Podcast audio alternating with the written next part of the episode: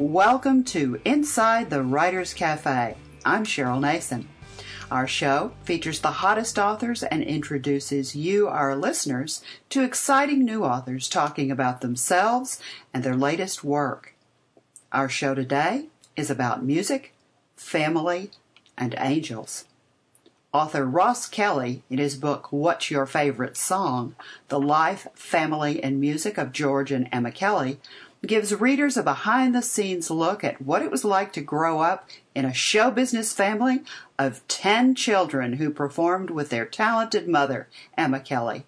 Although their lives often bordered on being out of control, the Kelly children were brought up according to a set of principles that gave order to the chaos and that could serve as a guide for families today. Josie is not only the title of the novel by Fred Warren, but it's also the name of the main character.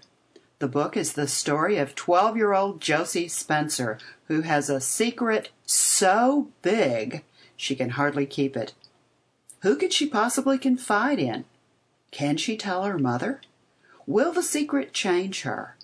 And the most important question of all what is Josie's secret? Emma Kelly was known as the Lady of 6,000 Songs, and joining us today is author Ross Kelly, one of her 10 children. Growing up, Ross and his brothers and sisters performed in their mother's musical shows.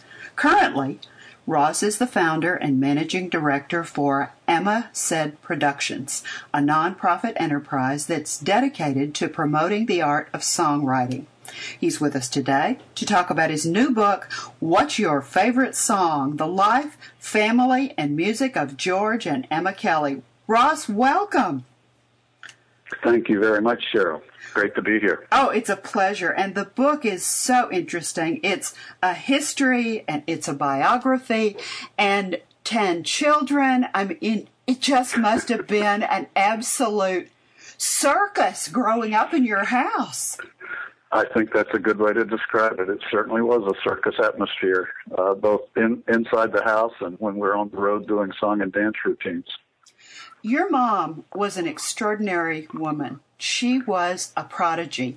And when I read in the book that there was a piano in the house and her mother was in the kitchen, and one day she heard Jesus Loves Me on the piano and she walked in, and there was your mother who had never, she was three She'd never had a piano lesson and she was picking this out on the piano. That's an amazing story. Yeah, her her skills were recognized early, and her mother, fortunately, uh, helped nurture those skills and to let her become the the musician and entertainer that she became. What made you decide to write this book, Ross?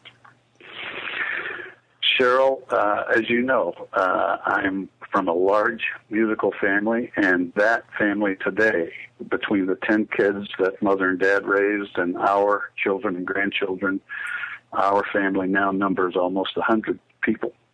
And wow. the initial uh, catalyst for writing this was for my children and grandchildren and for the children and grandchildren of my brothers and sisters who know very much about the way we grew up, but did not know uh, mother and dad personally. So it's it was initially designed to serve as as a historical context and legacy for them. And it sort of grew from there because there were a lot of people around Savannah and Statesboro, where we grew up in South Georgia, that knew mother and knew our family and were showed more and more interest. And so it just snowballed from there. What was it like growing up in that kind of atmosphere? You and I were talking before we started recording, and you said that your family was a poor version of the Von Trapp family. Explain that a little bit.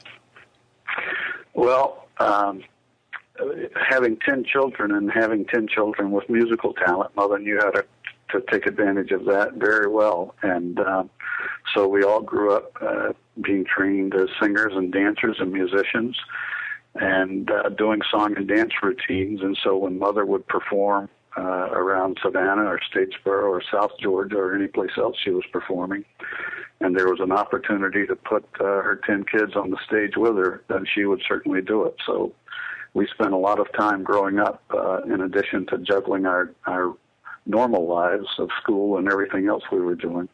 We spent a lot of time on the road, traveling around to small towns and just doing song and dance routines. Did you enjoy it? We loved it. Uh, probably we we love it and enjoy it and appreciate it more now than we did at the time because uh, when you're trying to grow up and become teenagers and do the normal things that teenagers do, and but yet you have to go and do a song and dance routine in some small town a hundred miles away. You don't necessarily appreciate it then, but in hindsight, it is probably uh, the single strongest bond that the 10 of us have together. Uh, we are still very close, and we attribute much of that to that musical legacy and, and performing on stage together for all those years. Has that legacy continued throughout the family?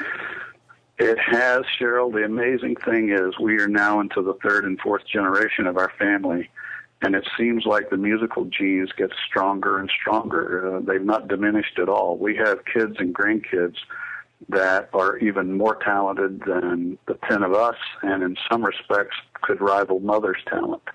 So, yes, it has continued. I'd say the, the greatest aspect of, of all of this is the legacy that Mother and Dad left. And like I said, that now numbers almost 100 people in terms of our family. And the musical genes that are inherent in those 100 folks is just incredible. We have kids uh, and grandkids that are performing on stage today, and, uh, and that uh, pro- professional dancers, professional singers. It's incredible.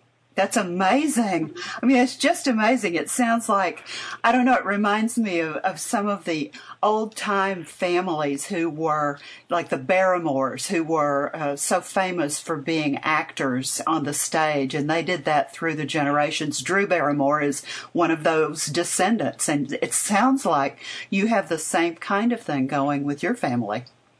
We do indeed.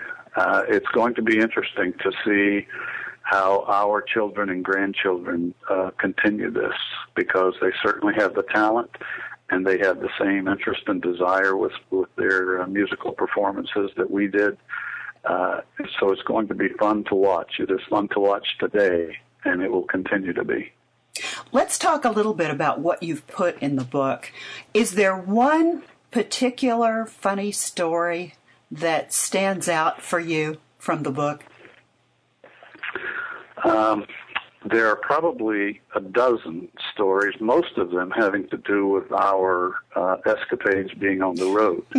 this is back in the in the late 50s, early 60s, and early 70s, and so imagine eight, nine, ten of us crammed into a car traveling from Statesboro, Georgia to Waycross, Georgia, or Jesup, Georgia, or any small town, traveling back roads and invariably the car would break down and invariably we'd have to find a phone in some farmer's house because there's no phone booth no cell phones to call our dad and have him come rescue us at one or two o'clock in the morning.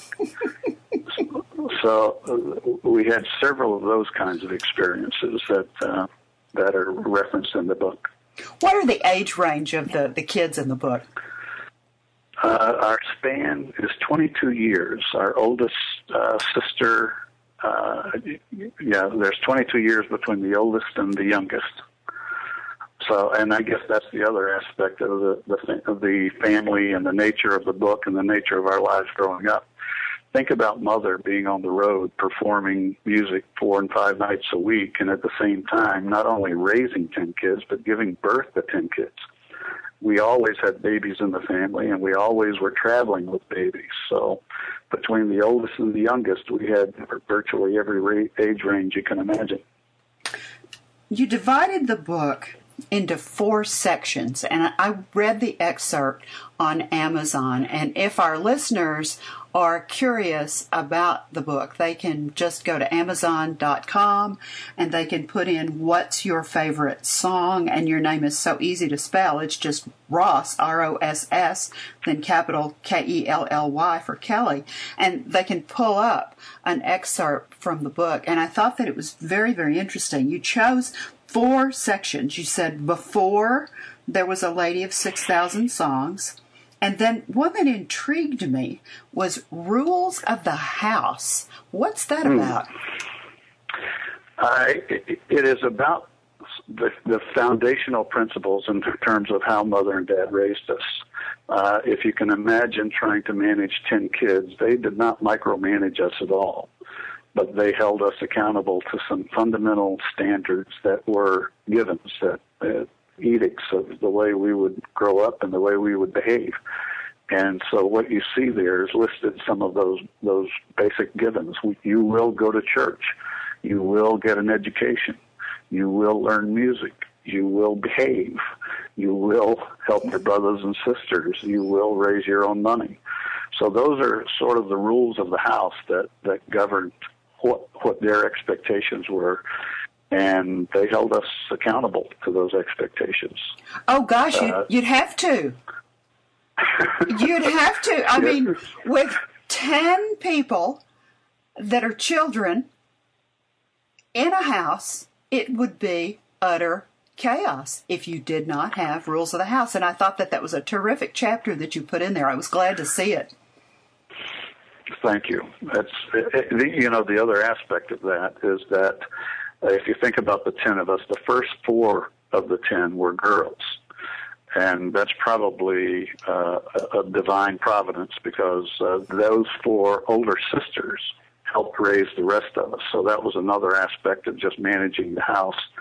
So if you were to talk to my four older sisters, they would have a lot of stories on their own in terms of their own responsibilities, not only for themselves, but for their younger brothers and sisters as well. Oh, I'll bet. Now, I'm curious about Emma Said Productions. Tell me about that. Emma Said Productions is a nonprofit that is designed to uh, help live the legacy of mother and dad. So everything we do within Emma Said Productions is in support of honoring them and honoring our family. This book is a byproduct of that uh, mother's affiliation with Johnny Mercer, who was perhaps the greatest songwriter in, in American history. Um, it, it, makes songwriting and music close to our hearts, and so Said Productions provides uh, assistance to aspiring songwriters. It performs uh, stage productions, uh, this book, and so a whole host of things related to the arts in general, music in particular. Is is what Emma Said Productions is about, uh, and it's all designed to to just honor the legacy of of our family and and our parents. If our listeners want to find out more about Emma Said Productions, more about you, more about the book, more about your mother, is there a website that they can go to? There is a website, and it is called emmasaidproductions.com. That's E M M A S A I D Productions, all one word. Uh, dot com and and that's where you can find the book. That's where you can find other stories and other information regarding what Emma Said Productions does, as well as other aspects of the book and other projects that we're working on as well.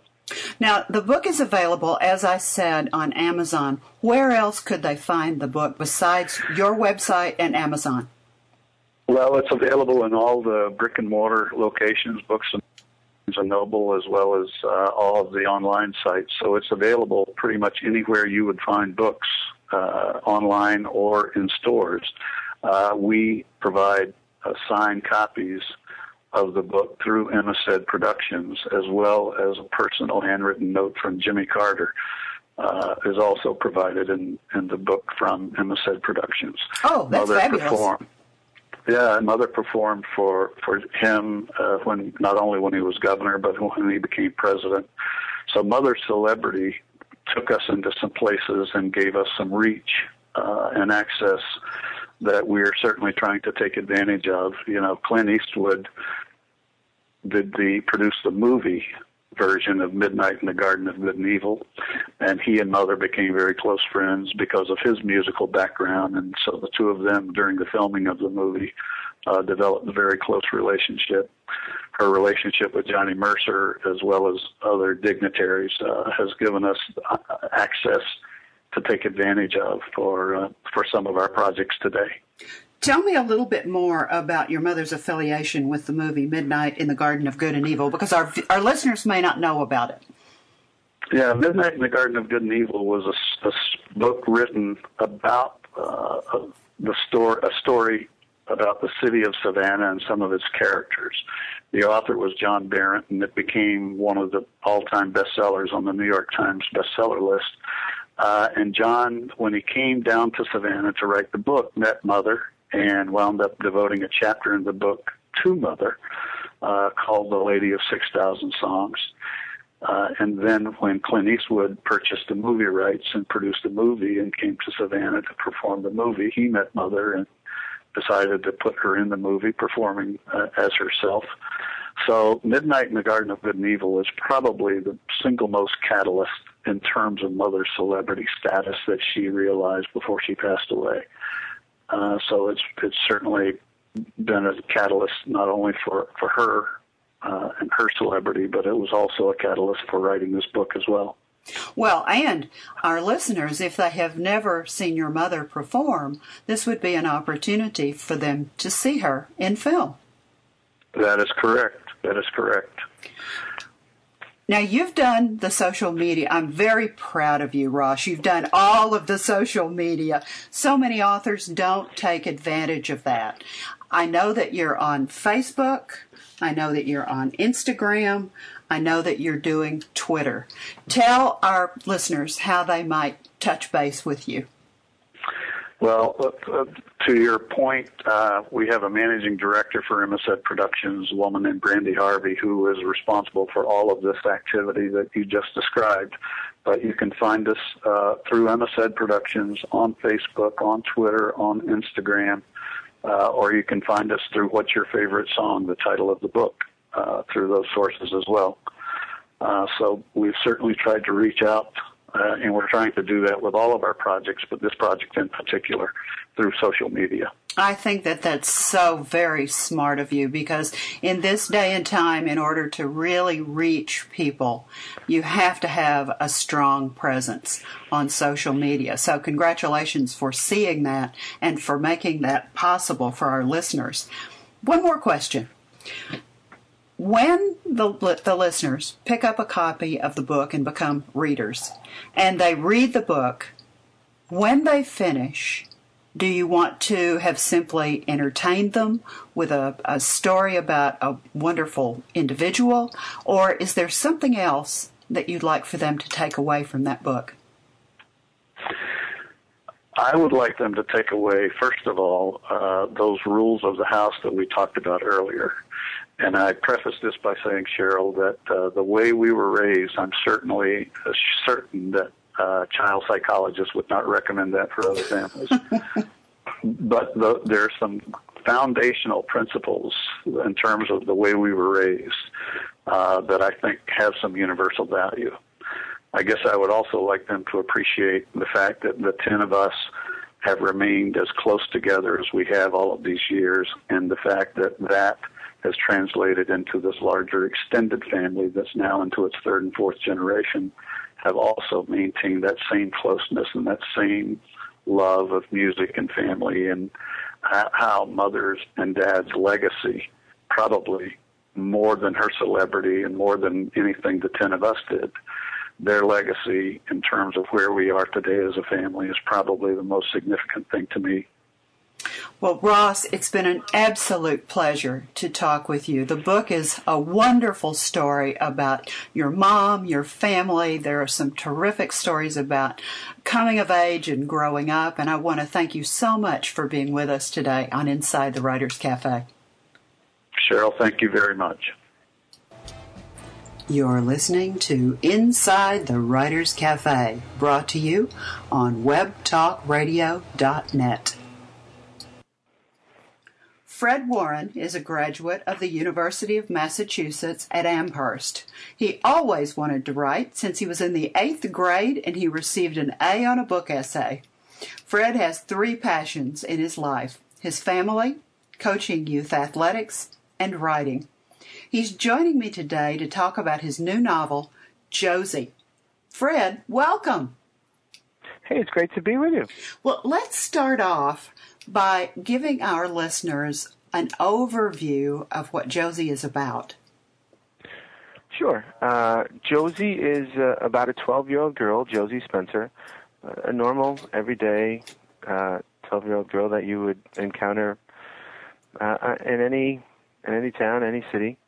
and Josie discovers a, brand new world, an entirely new world, uh, kind of in line with uh, every 12 year old as they start to kind of understand the world in a more abstract way.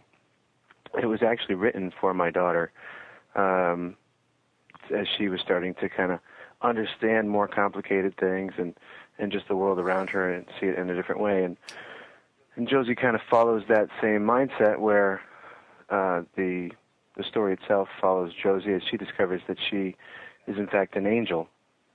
And we've all kind of come to be taught or learn about angels as being the spirits of those who have have passed away, and and in the story we find that there's a different context, and that there are uh, some angels that live along with us and see things that we as everyday regular people cannot see, and she learns to utilize this ability to see other things to help those around her, um, and in doing so, it forces her to figure out who she can share this secret with, who she can trust, how will people perceive her and also as she tries to learn of those pressures and, and how to deal with them.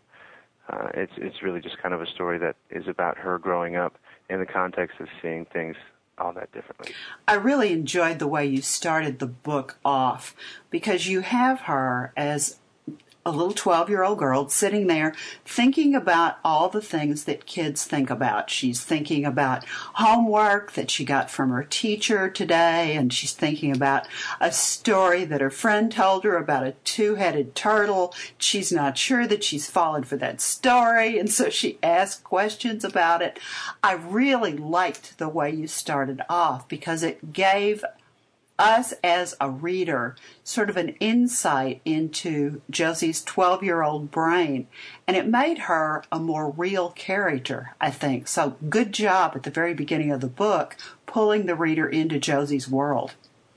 Well, thank you very much. That's very kind of you to say. Uh, it was something that um, uh, the first chapter was something that I wrote, rewrote, and rewrote again and again. Probably, uh, I, I would say six or seven times before I, I, I felt like it was a good start to the story that I wanted to tell. And, um, eh, you know, having a daughter who's right around that same age, it was good to be able to kind of do some quote unquote research by just having some conversations with her about, uh, you know, her day or things that would go on. So it ended up working out really well from that standpoint. So I'm glad that it translated to, to you when you read it. Oh, it did very well. And I wondered, it, did she inspire you to write the book?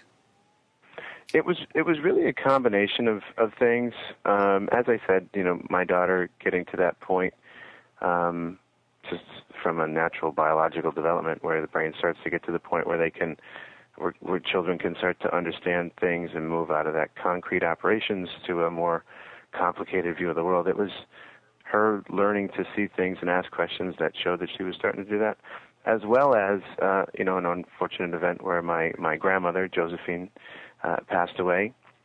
And it was kind of a convergence of those convergence of those two things that led me on to this story, um, and it ended up being just a, a wonderful, uh, you know, experience for me because I felt that um, through the story I'm able to kind of demonstrate or, or show her some things that are important as she grows up, but at the same time, you know, still have that image of, of my grandmother in my mind. So it's it's kind of worked out for me, and, and the inspiration kind of came from both of them. Well, Josie hasn't had a really happy life at, at this point in, in her uh, young life of 12 years because she's lost her dad. And so you paint that picture of a child that's lost her father. She's experienced that that real sense of pain and loss, and she still misses her dad, but she's just now beginning to come out of that pain and that loss. And she still has her mom, and she and her mom are very close. And when Josie discovers the secret, she has this conversation with Mr. Stone down the street uh, because there's an incident that occurs in the neighborhood, and she views it in a very interesting way. And she and Mr. Stone are the only two to see this.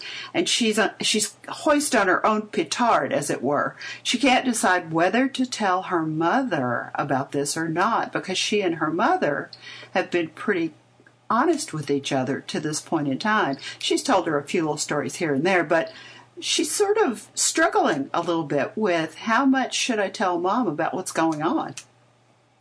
Right, right, and that's and that's really kind of, you know, I think been one of those things that I've seen as indicative again as my daughter kind of goes through uh, that growing up phase of what things do I share and what things do I keep and and how big of a deal is this and oh this is something that I can keep under control and I can deal with this myself. And so I think that it um, I think that it was a realistic aspect but it also it, it also um, you know helps kind of drive the story and and as she's trying to figure it up and or figure it out and, and realize you know that she's kind of growing up during the process. And there's one line in there where you know she talks about you know, being being a big girl and being you know an adult and, and adults have secrets and and so I I think it was you know I think it just sticks along with that whole th- that whole idea of growing up and maturing and and um and then also it, it kind of enca- it, it encapsulates, encapsulates that idea of trust and who can you trust and you know this is a big deal and and so uh, it, there's a lot of things in there but I, I think the the challenging part was to try to write it in a way that um you know an adult would enjoy and enjoy reading with their child, but at the same time that a child would fully understand. I agree with you. I think you've done that because when I when I began to read the story, I dropped right into the story and I was right there with Josie and I think I'm an adult. Some days I am, and some days I'm not. But, hey, that's a good thing. I know. I dropped right in there with Josie, and I, I sat there. And as she was uh, walking down the street and saw this strange guy walking uh, down the street, and and she and Mr. Stone sort of have this bonding experience, and then she begins to really sort of doubt Mr. Stone is the person that talks to her about angels. Where did this idea? for creating a, a, an earth angel, as it were, if you'll pardon the pun on the old song back in the fifties. Where did sure. where did the idea uh, of how to create this whole angel idea come from? It really boiled down to the you know kind of the age old um, story of of good versus evil, and I think that as kids um, go through you know childhood and, and early adolescence, there's so many challenges that they're faced with where it really kind of boils down to, you know, good versus bad or doing the right thing versus doing the wrong thing. And so kind of taking that whole notion and then putting kind of like a a storytelling spin or a fantasy uh, fantasy spin on it is really kind of what led me to uh, the course of a couple days trying to figure out that process. Um, and that's what led me to that. There had to be a character like Mr. Stone who helps her understand what's happening. Where did the idea for him come from? Is there a, a person that you use to write him, or is he just purely a, a fictional idea that came out of your imagination? Uh, the the older the, the point of the character being older is, is intended to be um, that he's got these life lessons and he's you know there to kind of tutor her through this, uh, which I didn't think that someone who was younger would be able to do, at least uh, from a storytelling standpoint. In terms of uh, the the the idea for him uh, is similar to the idea for that kind of came about with my with my grandmother passing. Uh, I had a, a, a very dear friend uh, years ago who had passed away, and so that character is more of an homage to him. So again, it was a combination of things from real life, as well as how to kind of morph that into a way that would allow me to tell the story that I wanted to tell. Um, that that brought him to to fruition. And uh, you know, they always say that authors write things that they know, and I think characters that have some sort of reality for us as as writers that we write them better and that they will have more of that smack of reality on the page than something that just comes strictly from imagination. Yeah, I totally agree, and it's and it's obviously you know that that interesting balance between being able to take some of those real life experiences and then be able to meld them so that they do have uh, a, a different feel or a, original feel. Um, but I think any of those situations, even if you're writing something, um, you know, that takes place in the future and, and an age that we can't fully understand now, there's still it all boils down to individuals and characters and interactions between characters, and I think that there's, you know, there's something about that that if we don't bring that as a writer, um, you know, our experiences to that, there's going to be a part of it that's not sincere, and I think that that's uh, you know, a shame when that happens. I agree. And I, I, think also one of the, the things that I had the feeling about is the, the generational moving on. We've got Mr. Stone, who's the older character, and now here Josie is coming up sort of behind him as the new age, the new generation. And so it has that cycle of life coming of age quality to the book as well.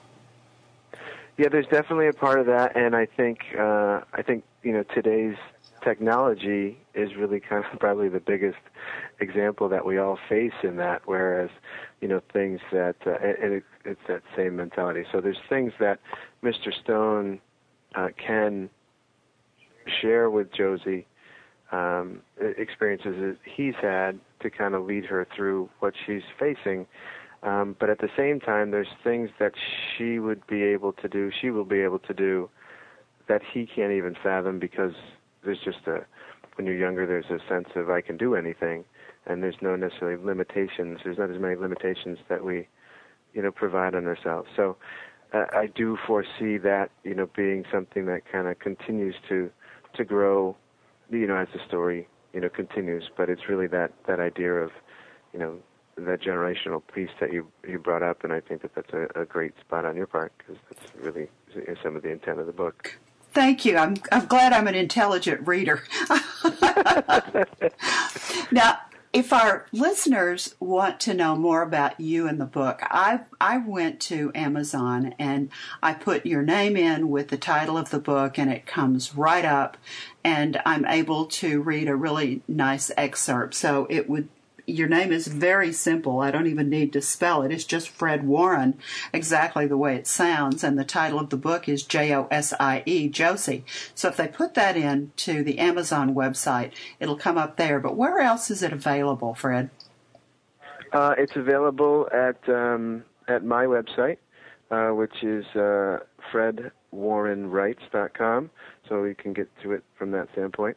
Um, there's uh, there's links to get to places where you can buy it there. It's also available on AuthorHouse.com.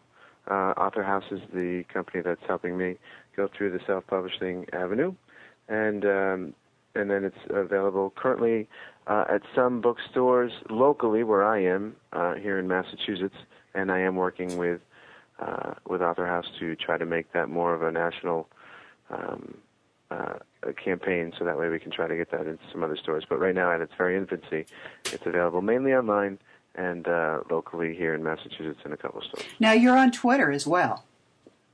I am. I uh, uh I have uh, two separate accounts. I'm having a lot of fun with the Twitter process. So I have my own account, which is F, the letter F as in Fred, F Warren writes.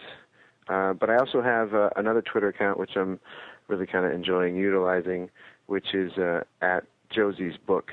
So it's a uh, it's a Twitter site specific to this book and to the character of Josie Spenser. So uh, both of those, um, you know, I'm getting better at at uh, utilizing those on a on a consistent basis.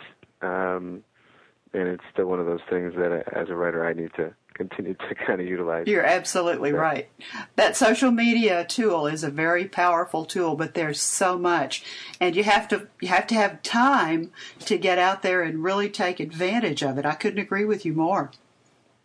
Yeah, that's really the biggest thing is that timepiece. You're exactly right, and and uh, you know, writing as as much as I I love it, um, you know, I still have to you know maintain my my full time job currently. Um, so uh, there is that balance between that, and I uh, it's important to me to never lose my status as a full time uh, husband and father. So trying to make sure I balance all those things in the way that that works is is definitely something that's always been important to me. One question, one more question. If our readers read the book and they finish the book, what would you like for them to take away? Uh, that's a, that's an outstanding question. Um, real, really, uh, anything that I write uh, is meant to. My true intent is to try to get people to re- realize and appreciate the things that they have, rather than live regretting the things that they don't have. And I think that if that message were to come about, then I would feel like I had accomplished something. The other thing too with the story and and the point where it's really kind of to my daughter is to make sure that uh, anybody reading it kind of gets a sense that there's challenges that we'll always face and there's things that we don't know or understand, but we need to believe in ourselves and we can get through anything. Um, and I think that um, between that and finding the people that you can trust to help you get through the challenges in life, that those are important lessons. And sometimes we forget about that. So uh, if people were to take those two messages out of the story, then I would I, I would be pretty proud of that. Fred, you have been absolutely delightful. I really, really like the book, and I wish you the best of luck with it. Thank you so much for being my guest today. I appreciate the time, and thank you so much. Our time is up, and we'd like to thank you for yours. Remember, pick up a good book and read.